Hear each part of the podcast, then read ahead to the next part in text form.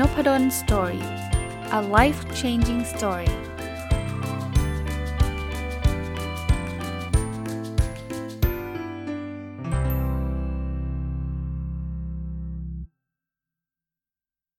สวัสดีครับ ยินดีต้อนรับเข้าสู่นพดล Story Podcast นะครับ วันนี้จะมารีวิวหนังสือที่ชื่อว่า The Obesity Code หรือวิทยาศาสตร์ความอ้วนนะครับ เขียนโดยคุณ Jason Fungนะครับ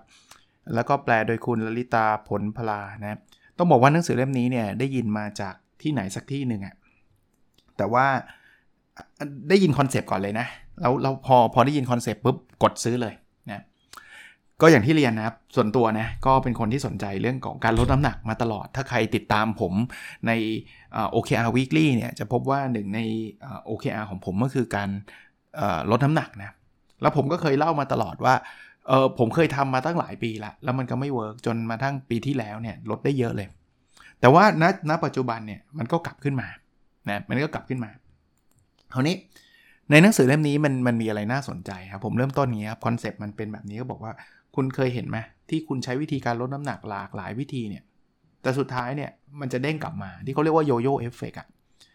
เพราะว่าเขาเขาบอกว่าคนเราเนี่ยมันมีน้ำหนักที่เป็นค่าคงที่ค่าหนึ่งอยู่ เออ มันแปลว่าค่าคงที่ตัวนี้นะนะ ไม่ว่าคุณจะคุณจะลดไปยังไงก็ตามเนี่ย เดี๋ยวมันจะค่อยๆไต่กลับมาถึงค่าคงที่เนี่ย ผมก็มา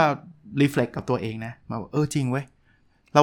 น้ำหนักผมเคยลดไปแบบ 10 10 กว่ากิโลนะ 14 กิโล ตอนนั้นเข้มมากนะทำ IF วิ่งโอ้ทำทุกอย่างเลยนะ มันก็ลงไปถึงตรงนั้นได้นะ แต่ว่าเราทำแบบนั้นได้ไม่ตลอดอะแล้วเดี๋ยวมันก็ค่อยๆไต่ไต่ไต่ไต่ไต่ขึ้นมา ตอนนี้มันก็ถ้าดูเทรนด์เนี่ยมันไต่ขึ้นมาจริงๆนะ อาจจะไปโทษว่า ล็อกดาวน์หรืออะไรก็ตามนะผมแต่ผมผมอ่านแล้วผมว่าอินเออแต่คราวนี้เขาบอกว่า เอ๊ะ ถ้าอย่างนี้มันแปลว่าอะไรทางนี้แปลว่าเราไม่ต้องลดเหรอ เพราะว่าสุดท้ายลดยังไงมันก็ต้องกลับมาที่เดิมอยู่อยู่ดีนะไม่ใช่ครับ ผมผมอยากจะเล่าเรื่องราวของหนังสือเล่มนี้ มันอาจจะเป็นวิทยาศาสตร์เยอะนิดนึงนะ ผมก็ไม่ได้เป็นคุณหมอ แล้วก็เอาตรงๆก็ไม่ได้อินกับเรื่องของเอเรื่องเรื่องวิทยาศาสตร์มากขนาดที่จะต้องมาเจาะลึกมากมาย แต่ว่ามันได้บทเรียนอะ คือเขาบอกงี้ เวลาคนลดน้ำหนักเนี่ย สิ่งที่เกิดขึ้นคือร่างกายเราเนี่ยจะพยายามโปรเทคตัวเองโปรเทคยังไง คนเรามีความเชื่อว่าน้ำหนักมันเกิดขึ้นจากแคลอรี่สังเกตไหมอันนี้ก็เป็นความเชื่อผมเลยนะ คือสูตรการลดน้ำหนักเนี่ย คือเขาบอกแคลอรี่อินมันต้องรอบต้องน้อยกว่าแคลอรี่เอาแคลอรี่อินคือการกินของเข้าไปอะใช่ปะถ้าตราบใดก็ตามถ้าเรากินของเข้าไปให้มันน้อยกว่าที่เราแคลอรี่เอาก็คือการออกกำลังกาย การเผาผลาญต่างๆ เนี่ย น้ำหนักมันจะลดเอง แต่ในหนังสือบอกว่ามันไม่จริงแบบนั้น เออทำไมไม่จริงอะ่ะ เหตุผลเพราะงี้ครับเขาบอกว่าเวลาเราเราเริ่มลดน้ำหนักเนี่ยสิ่งที่จะเกิดขึ้นทันทีคือมนุษย์เนี่ยนะร่างกายมนุษย์เนี่ยมันฉลาดครับ สิ่งที่มันมันจะทำคือมันจะลดการเผาผลาญลงทันทีสมมติว่าเราเราเราปล่อยให้ให้ตัวเราแบบกินน้อยลงอะพอกินน้อยลงเนี่ย ร่างกายก็เตือนตัวเองว่าเอ้ยตอนนี้อาหารจะไม่มีแล้วนะมันอาจจะเป็นตั้งแต่ดึกดำบรรน่ะที่แบบร่างกายก็ก็คอยเตือนตัวเองอะ พอพอเขารู้สึกว่าอาหารมันจะไม่มีแล้วเนี่ยหมายถึงตัวร่างกายเราเนี่ยเขาก็จะลดการเผาผลาญแปลว่าพอ calorie in ก็คืออาหารมันเข้ามาน้อยเนี่ย calorie out มันก็จะน้อยตามนี่หลายคนก็จะไปออกกำลังกายก็ก็ช่วยได้ระดับหนึ่งนะครับ ถ้าใครเคยออกกำลังกายเนี่ยก็จะพบว่ามันก็ไม่ได้ร้อยเปอร์เซ็นต์นะ คือมันโหเราวิ่งตั้งกี่กิโลอะ กินเอ่อ โค้กกระป๋องหนึ่งก็หมดแล้วอะอารมณ์แบบนั้นอะมันดูผมก็เคยพูดกับเพื่อนบอกไม่แฟร์เลยว่ะคือวิ่งตั้งนานเนี่ยโค้กกระป๋องหนึ่งแคลอรี่มันเท่ากันเลยอะแต่ประเด็นมันไม่ได้อยู่ที่แคลอรี่ ถ้าท่านจะลดน้ำหนักแบบนั้นเนี่ยทำได้ครับ ในหนังสือเล่มนี้นะ ผมต้องเรียนแบบนี้นะครับ เพราะว่าหลายท่านอาจจะเป็นผู้รู้ เป็นคุณหมอ เป็นอะไรที่ที่มีความรู้เชี่ยวชาญกับผม แต่ผมจะมารีวิวหนังสือเล่มนี้เขาบอกว่า คุณไปลดแบบอดอาหาร อดอาหารแบบเขาเขาเรียกว่าอะไรนะ เป็นแบบ ลดปริมาณอาหารหรือจะไปกินอะไรที่มันเข้มกินแต่ผักอะไรเงี้ยนะคือคือคือก็ดีมันดีต่อสุขภาพแหละ แต่ว่าถ้าคุณทำแบบนั้นเนี่ยเดี๋ยวเดี๋ยวการเผาผลาญเราจะลด เพราะฉะนั้นเนี่ยน้ำหนักมันก็จะไม่ได้จะเรียกว่าอะไรครับ ไม่ได้ลดอย่างที่คุณคาดหวังไว้ คือมันคงลดแหละนะแล้วมันก็ไม่ยั่งยืนในที่สุดอย่างที่ผมเรียนตั้งแต่เมื่อกี้นะคราวนี้ ผู้เขียนเขาเลยบอกว่าจริง ๆ แล้วอะน้ำหนักมันจะขึ้นหรือลดเนี่ยนะมันขึ้นกับฮอร์โมน มันไม่ได้ขึ้นกับแคลอรี่ เฮ้ย ฮอร์โมนอะไรวะ เล่มนี้พูดถึงฮอร์โมนอันนึงครับ คือคือชื่ออะไรก็ไม่รู้แหละ แต่ว่ามันจะเป็นเรื่องที่เกี่ยวข้องกับปริมาณอินซูลินที่เกิดขึ้นในร่างกายเรา อย่างที่ผมเรียนนะ ผมผมไม่ได้แบบไปเจาะลึกว่ามันมีเขาเรียกว่ามันมีกระบวนการเผาผลาญกระบวนการอะไรเต็มไปหมดเลย ผมก็อ่านไปอ่านอ่านจนจบแหละ แต่ว่าก็ไม่ได้จำชื่อกระบวนการพวกนั้นนะ่ะแต่ concept มันเป็นแบบนี้ concept มันคือไออินซูลินนี่แหละ คือตัวทำให้คนอ้วนครับ แล้วเขามีงานวิจัยมา support มากมายว่า เออจริง ๆ นะ เราอ้วนเพราะอินซูลิน แต่เพอเอิญมันไป relate แบบนี้ครับ เวลาเรากินอาหารเยอะๆเนี่ยอินซูลินมันจะออกมาเพื่อจะไปดึงดูด เพราะคือเรากินอาหารกินแป้งกินอะไรเข้าไปใช่ไหมน้ำตาลในเลือดมันจะมันจะขึ้นมาครับไอตัวอินซูลินเนี่ยมันจะเข้าไปดึงดูดดูดไอตัวน้ำตาลในนี้เอาไปใช้อะอารมณ์เป็นแบบนั้นเนี่ยพูดแบบคนแบบไม่ได้มีความรู้ทางด้านการแพทย์ อะไรมากมายนะแต่ว่าเซนต์มันคือเอาเป็นว่ามันเป็นสารอันนึงอะในในร่างกายเราอะมันจะออกมาเลยครับ กินข้าวปุ๊บอินซูลินออกทันที แต่เขาไปค้นพบว่าไอ้ไอ้น้ำตาลในเลือดเนี่ยมันไม่ใช่มันไม่ใช่ประเด็นครับประเด็นมันคืออินซูลินมากกว่าที่ทำให้เราอ้วนน่ยนะคราวนี้เพราะฉะนั้นการลดน้ำหนักเนี่ยมันก็คือการลดปริมาณอินซูลินให้มันน้อย ให้มันน้อยลงอ่าลองดูประเด็นนี้ดีๆนะครับ ผมติดไว้ตรงนี้ก่อน แล้วเดี๋ยวไปประเด็นที่ 2 คือเขาบอกว่าอีกอันนึงที่เป็นฮอร์โมนคือคอร์ติซอลคอร์ติซอลเนี่ยคือฮอร์โมนแห่งความเครียดครับ ถ้าเรามีความเครียดเนี่ยคอร์ติซอลมันก็จะออกมา แล้ว for some reason นะมันก็มีมันก็มีเขาเรียกว่าด้วยเหตุผลอะไรสักอย่างหนึ่งในหนังสือก็เขียนแหละแต่ว่าผมก็ไม่ได้ไม่ได้อินเข้าไปในในเรื่องกระบวนการเนี่ยมันจะดึงอินซูลินขึ้นมา อารมณ์อารมณ์คล้ายๆแบบนั้นนะเอาเป็นว่าพอเครียดคอร์ติซอลออกอินซูลินออกอะ แล้วเราก็ทราบกันดีว่าอินซูลินเนี่ยพอมันออกมาแล้วเนี่ยเราจะอ้วนพอยแรกที่ผมชอบมากเลยเขาบอกว่า เพราะฉะนั้นเนี่ยมันไม่ได้เกี่ยวกับว่าอาหารนั้นน่ะแคลอรี่เยอะหรือน้อย มันเกี่ยวกับว่าอาหารนั้นน่ะมันดึงอินซูลินออกมาเยอะหรือน้อย อันที่ผมพีคมากเลยเพราะว่าแต่ก่อนในอดีต แต่เดี๋ยวนี้เลิกไปได้สักพักแล้วสักหลายปีแล้วล่ะสองสามปีแล้วล่ะ อาจจะไม่ถึงสัก 2 ปีนะคือเรามีความรู้สึกว่าไอ้เครื่องดื่มที่มันไม่มีแคลอรี่เนี่ยมันจะทำให้เราไม่อ้วน แต่หนังสือเล่มนี้เขียนเลยไม่จริง ไอ้เครื่องดื่มประเภทแบบ zero zero ทั้งหลายแหล่เนี่ย zero calorie เนี่ย มันมีน้ำตาลเทียมอยู่ แต่มันไม่มีแคลอรี่จริง ๆ มันไม่มี แต่เชื่อไหมครับ ท่านกินเข้าไปอินซูลินมันออกครับ พออินซูลินมันออกเนี่ยเราก็จะอ้วนครับ โอ้โห มันแบบเปิดโลกผมระดับหนึ่งนะครับ ถ้าถ้าถ้าหนังสือเล่มนี้เชื่อถือได้นะเอาแบบนี้ก็แล้วกันนะ แต่ผมอ่านแล้วผมก็รู้สึกว่าเออมันจริงว่ะ เพราะว่าตอนนั้นกินไอ้พวก zero zero มาทั้งหมดเลยเนี่ย พวก diet อ่า drink ต่างๆ ไม่ขอไม่เอ่ยชื่อก็แล้วกันแต่ท่านก็คงเดาได้อะไม่เห็นผอมเลย เพราะว่ามันไม่ผอมไงเพราะว่ามันไปดึงไอ้อินซูลินตรงนี้ออกมาครับ ดังนั้นเนี่ยพอไอ้อินซูลินตัวนี้ออกมาเราก็เลยอ้วนเนี่ยดังนั้นมันไม่ใช่แคลอรี่ครับ มันคือปริมาณอินซูลิน อันนี้เป็นเป็น point อันแรกเลยนะ ที่เราก็ต้องต้องคิดต้องพยายาม เพื่อที่จะหลีกเลี่ยงทำให้อินซูลินมันออกมาน้อยหน่อย คราวนี้จะทำยังไงครับ สิ่งที่ต้องต้องระวังอย่างมากเลยนะนะคือพวกของหวาน พวกน้ำตาล ซึ่งอันนี้มันมันชัดเจนอยู่แล้ว เพราะว่าไอ้พวกนี้เนี่ยกินน้ำหวานหวานอย่างเงี้ยเข้ามาอย่างเงี้ยนะครับ กินพวกเขาเรียกว่า processing food เนี่ยข้าวขัดขาวอย่างเงี้ยหรือพวกเบเกอรี่อย่างเงี้ยพวกเนี้ยเขาบอกว่ามันจะสามารถดึงไอ้ตัวอินซูลินออกมาได้เยอะ ซึ่งอันนี้มันก็ตรงกับที่เราที่เรารู้กันนะว่าใครชอบกินเค้กกินของหวานกินขนมปังกินกินอะไรพวกนี้นะกินน้ำหวานกินน้ำอัดลมเนี่ยมันจะอ้วนแล้วมันอ้วนเร็วด้วย เพราะนั้น point แรกเนี่ยเขาบอกว่าเราควรจะต้องลดเครื่องดื่มประเภทนี้ลง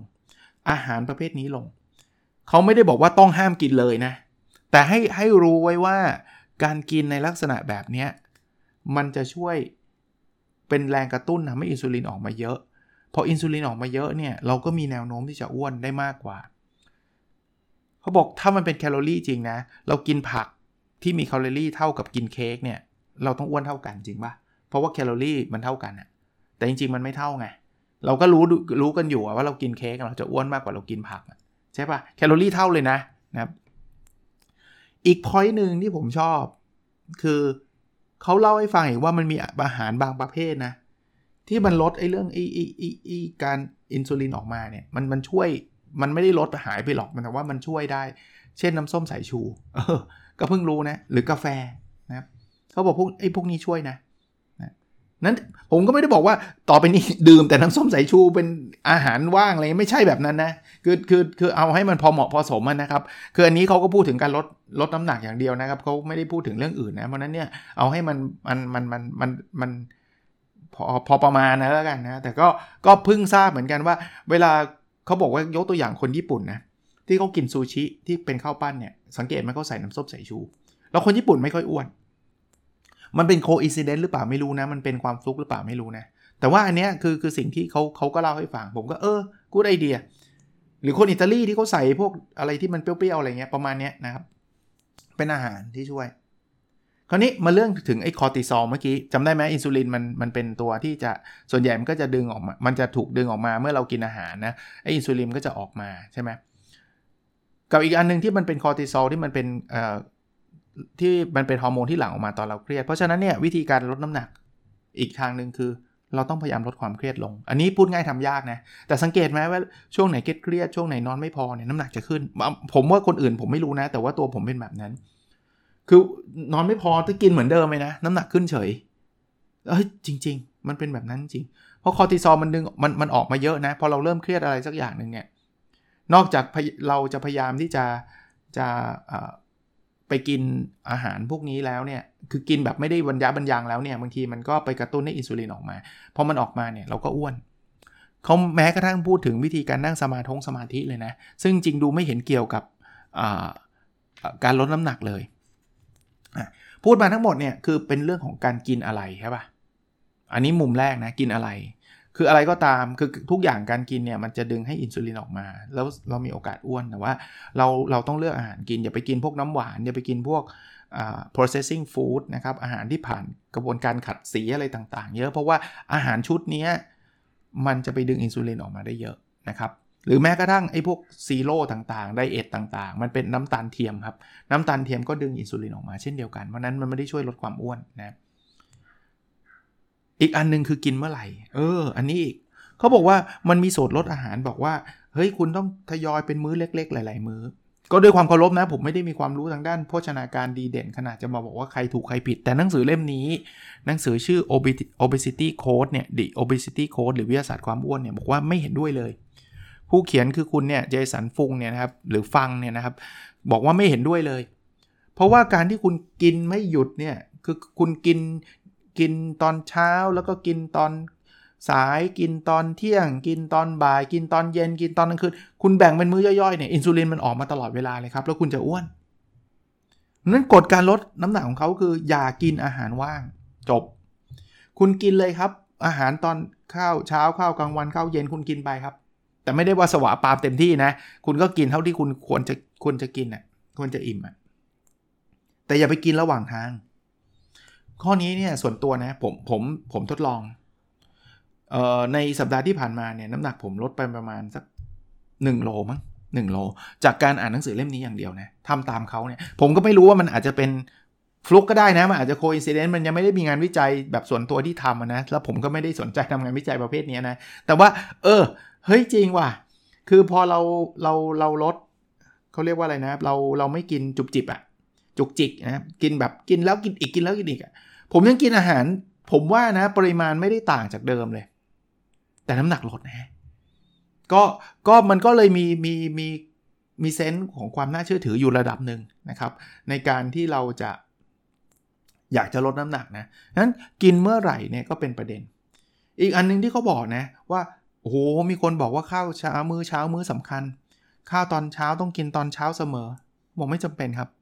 จริงๆ เราควรกินเมื่อหิวครับ เออ แปลว่าถ้าเช้าไม่หิวอย่าไปแค่นกิน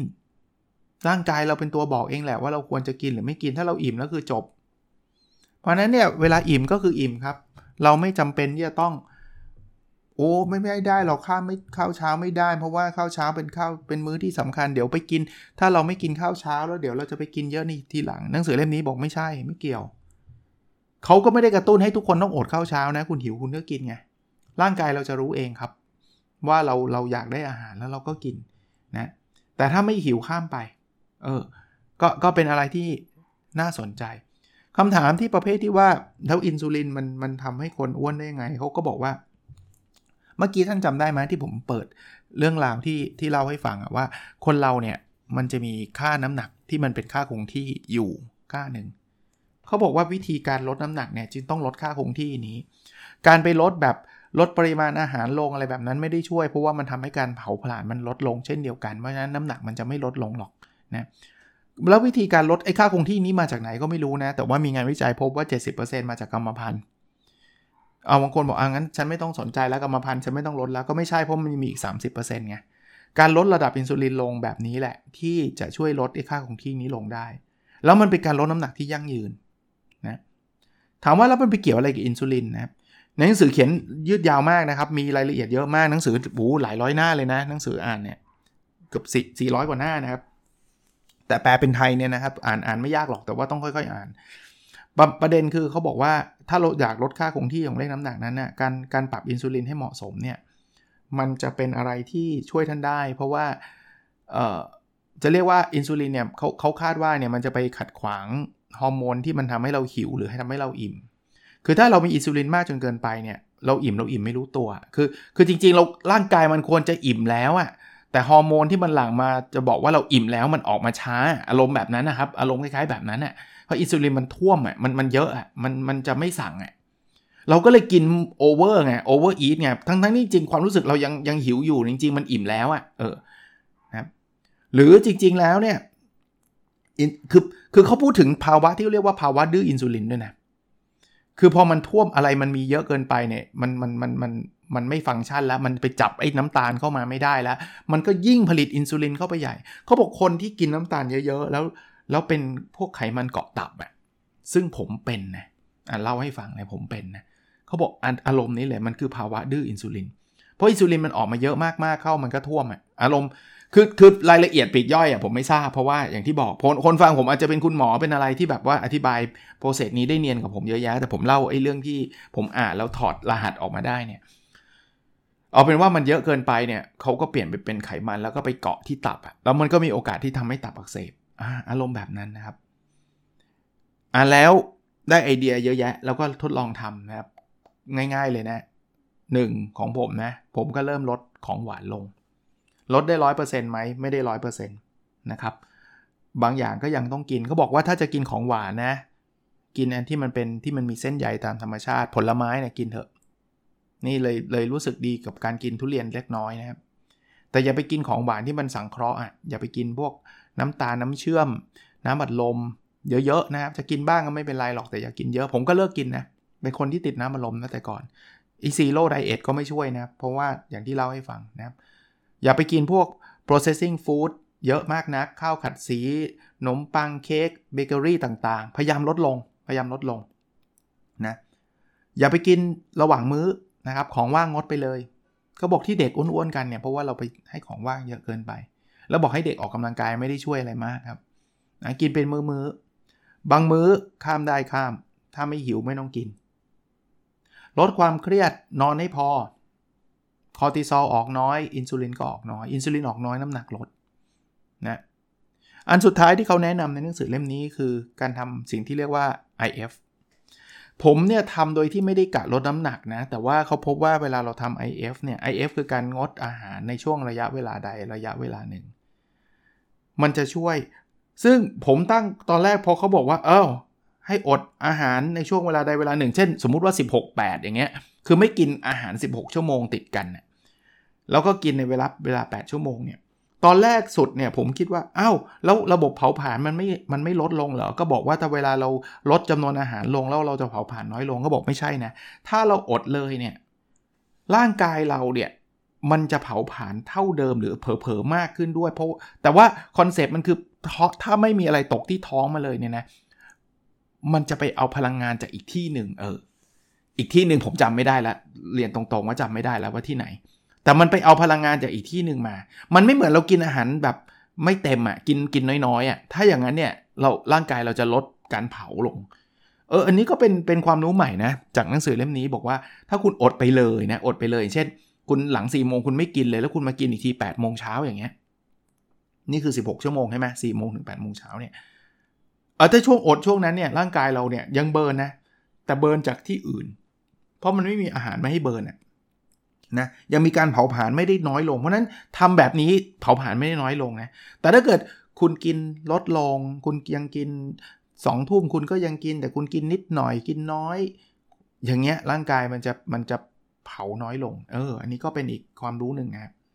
ก็ชื่อหนังสือนะครับ The Obesity Code Obesity ที่แปลว่าอ้วนนะครับนะก็แปลเป็นไทยชื่อว่าวิทยาศาสตร์ความอ้วนนะครับ ถอดรหัสแห่งการลดน้ำหนักไขความลับสู่สุขภาพดีอย่างยั่งยืน ถึงแม้ว่าหนังสือเล่มนี้จะพูดถึงเรื่องลดน้ำหนักเป็นหลักนะครับ แต่ว่าผมคิดว่ามันก็มีความสอดคล้องกันนะครับ ที่เวลาน้ำหนักเราพอดีพอเหมาะ แล้วมันทำให้ค่าคงที่นั้นลดลงเนี่ยมันก็น่าจะทำให้เรามีสุขภาพดีขึ้นนะครับ ก็อย่างที่เรียนอีกรอบหนึ่งนะครับนะอ๋อเขาอ่านว่าดรเจสันเฟิงนะครับเฟิงนะฮะเป็นแพทย์ผู้เชี่ยวชาญด้านการลดน้ำหนัก นะครับก็ก็เป็นเป็นคุณหมอเช่นเดียวกันนะอย่างเมื่อกี้ผมกำลังจะพูดว่าผมกำลังจะบอกว่าผมไม่ได้เป็นผู้เชี่ยวชาญนะผมก็ได้แค่อ่านหนังสือเล่มนี้แล้วก็มามาเล่าให้ท่านฟังต่อนะครับสำหรับท่านที่มีโรคประจำตัว เป็นเบาหวานเป็นอะไรนู่นนี่นั่น เวลาท่านจะทำอะไรตามแบบนี้เนี่ยท่านต้องไปปรึกษาคุณหมอก่อนนะผมผมเรียนแบบนั้นไม่งั้นบอกโอ้ฟังอาจารย์นพดลเอาเลยทำตามเลยนู่นนี่นั่น แล้วเดี๋ยวมันเป็นผลเสียต่อร่างกายท่านผมก็เป็นห่วงท่านในเรื่องนี้ด้วยนะครับ แล้ว หนังสือทุกเล่มอะบางทีมันก็ไม่ได้แบบว่ามันจะ work สำหรับทุกคนหรือว่ามันอาจจะใช่หรือไม่ใช่ก็ไม่รู้นะครับ ดร. Jason Fung คือใครผมก็ยังไม่ทราบแต่ว่าอ่านแล้วผมคิดว่ามันมีไอเดียที่น่าเชื่อถือนะ แล้วก็ออกมาเป็นหนังสือได้ก็น่าจะดีระดับหนึ่งแหละนะ แล้วก็ทดลองทำมาสักสัปดาห์หนึ่งก็ดูมันจะ work นะ ก็ลองดูนะครับเผื่อจะเป็นไอเดียในการลดน้ำหนักสำหรับหลาย ๆ คนนะ ออกกำลังกายช่วยไหม ผมว่า อาจจะช่วยเรื่องลดน้ำหนักน้อยแต่มันช่วยทำให้เราแข็งแรงแน่นอนออกไปเถอะครับนะครับ โอเคนะครับ น่าจะเป็นประโยชน์นะครับ แล้วเราพบกันในสดถัดไปนะครับ สวัสดีครับ